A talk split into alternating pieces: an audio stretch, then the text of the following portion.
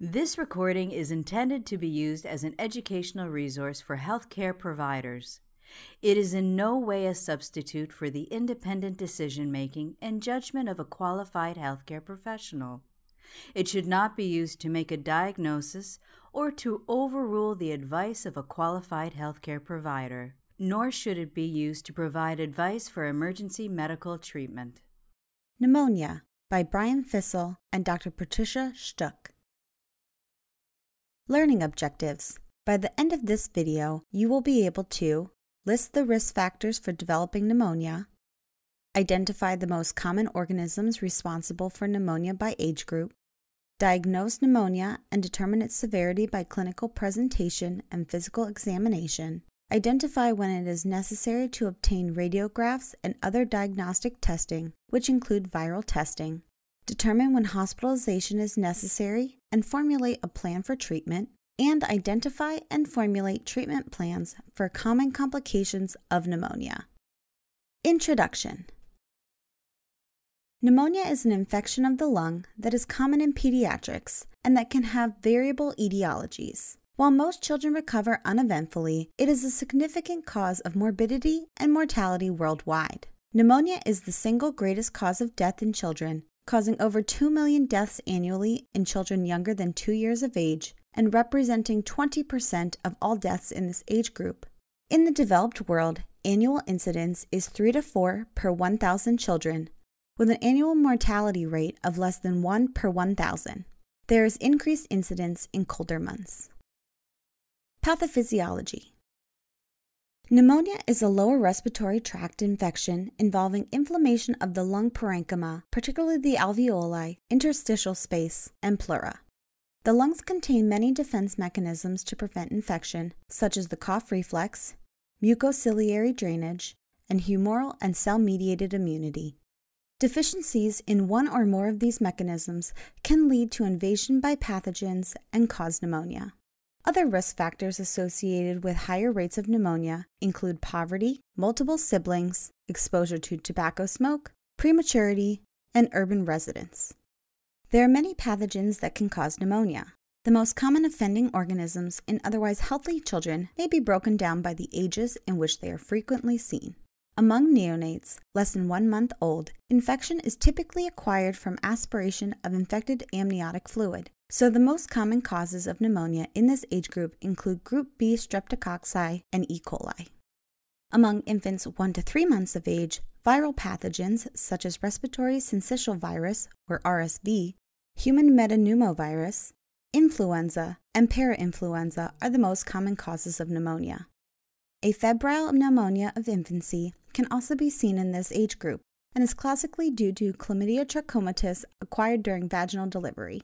Bordetella pertussis should also be considered due to increasing incidence and significant morbidity and mortality in this age group.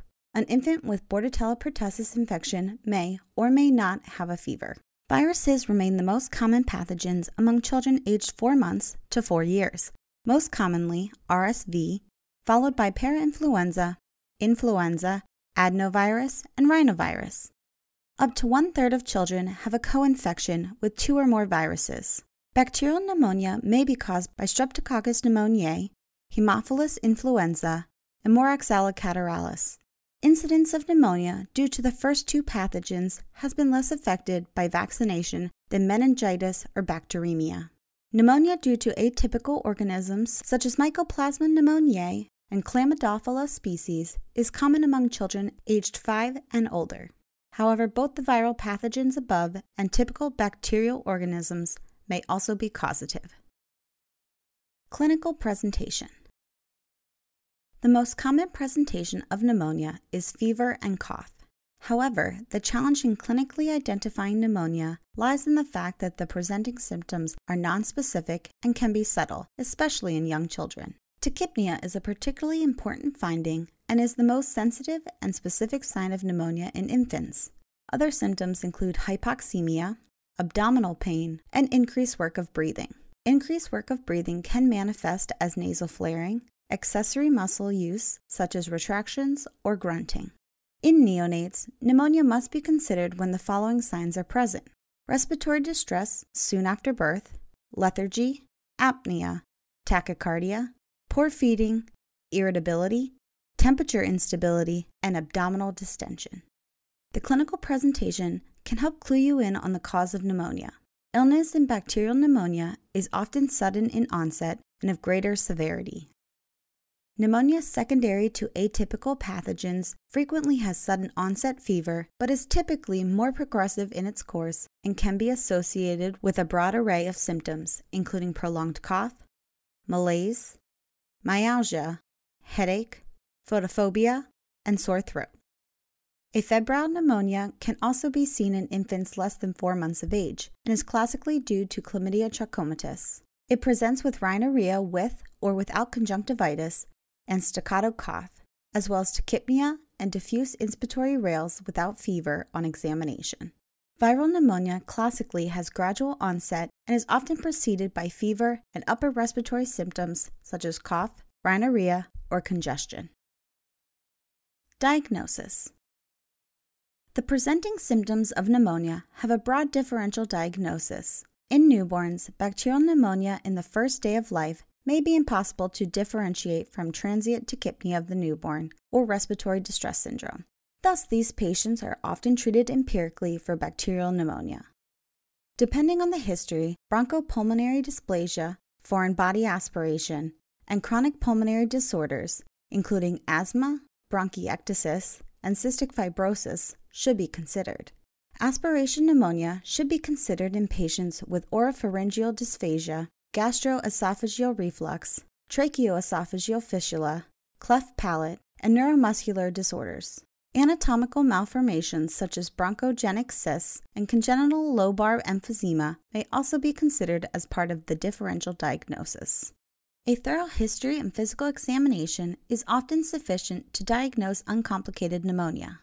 When asking about history, the onset of symptoms and nature of the cough, such as whether it is wheezy or paroxysmal, can help narrow the diagnosis and rule out anatomical malformations and exacerbations of underlying chronic pulmonary disorders. Non respiratory symptoms such as lethargy, irritability, and poor appetite can help determine illness severity. Verification of immunization status is important to rule out serious pathogens such as Bordetella pertussis or Haemophilus influenza and influences management decisions. Physical examination should include an assessment of vital signs, particularly the presence of fever and tachypnea. Pulse oximetry should be performed in all children with suspected pneumonia to assess for hypoxemia. A thorough pulmonary examination is necessary for evaluating pneumonia and can provide clues to the etiology.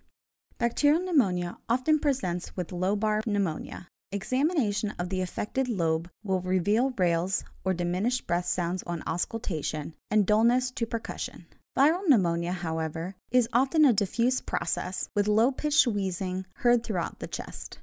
Rapid nasopharyngeal testing for viral infections should be performed in the evaluation of pneumonia, as it can decrease the need for additional diagnostic testing and unnecessary antibiotic use. Other studies, including chest radiographs, blood cultures, and complete blood count, are not necessary for mild lower respiratory symptoms consistent with pneumonia in children well enough to be treated in the outpatient setting. Indications for obtaining chest radiographs include hypoxemia, significant respiratory distress, failure of initial antibiotic treatment, and hospitalization. Severe pneumonia is an indication for other testing, such as blood and or sputum cultures, viral testing, complete blood count, and acute phase reactants to help identify pathogens and monitor treatment efficacy.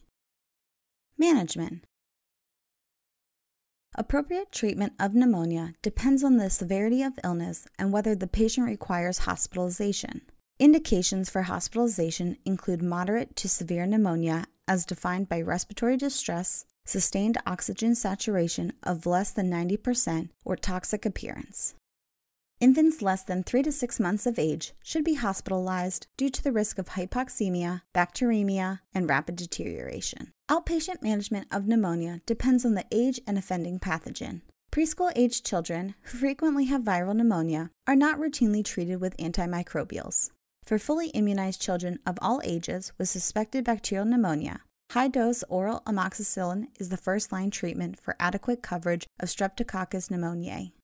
Macrolides, such as azithromycin, are first line treatment for children with signs and symptoms consistent with atypical pneumonia, though incidence of resistance is rising. The macrolide erythromycin is first line treatment for afebrile pneumonia of infancy due to chlamydia trachomatis. To achieve maximal benefit, antiviral therapy with oseltamivir should be initiated within 48 hours of symptom onset for children with signs and symptoms consistent with influenza especially in children with underlying conditions of higher risk of complications. It is not necessary to delay initiation of therapy until confirmatory test results are known. Inpatient management of pneumonia depends primarily on immunization status and suspected pathogens.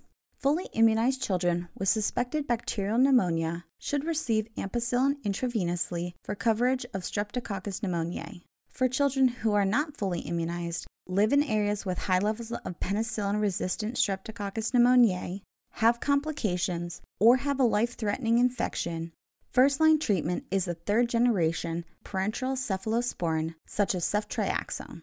Hospitalized children with pneumonia due to atypical organisms should be treated with dual therapy involving a beta lactam plus a macrolide or tetracycline or fluoroquinolone monotherapy. Treatment of children with pneumonia due to suspected Staphylococcus aureus should include dual therapy with a beta lactam antibiotic and either vancomycin or clindamycin for coverage of methicillin resistant Staphylococcus aureus.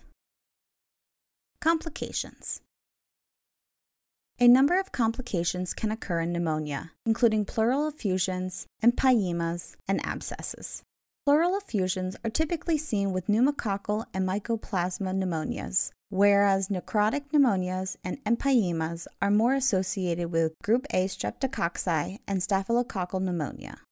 Small stable effusions can be observed, whereas patients who are ill appearing or have large or loculated effusions may require thoracentesis and chest tube placement. Pulmonary abscesses do not usually require drainage.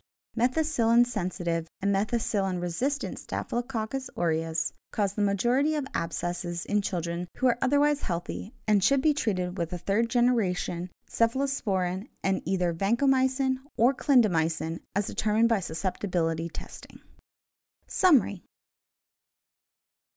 In summary, pneumonia is a lower respiratory tract infection most frequently caused by viruses in young children, and bacteria, including atypical organisms, in older children. It often resolves uneventfully, but can have significant morbidity and mortality, especially when there is underlying chronic disease or a complicated pneumonia.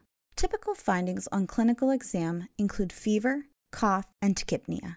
Most children with pneumonia can be managed with supportive measures and, if indicated, antibiotics on an outpatient basis. However, patients with more severe disease may require hospitalization and parenteral antibiotics. While most of these children improve after two to three days of treatment, a proportion of patients may require further evaluation for complications such as pleural effusion and pulmonary abscesses. Thank you for watching this video on pneumonia. This recording is a production of Open Pediatrics, a free and open access resource for pediatric clinicians worldwide. For more pediatric care materials or to join our global community, please visit our website at openpediatrics.org.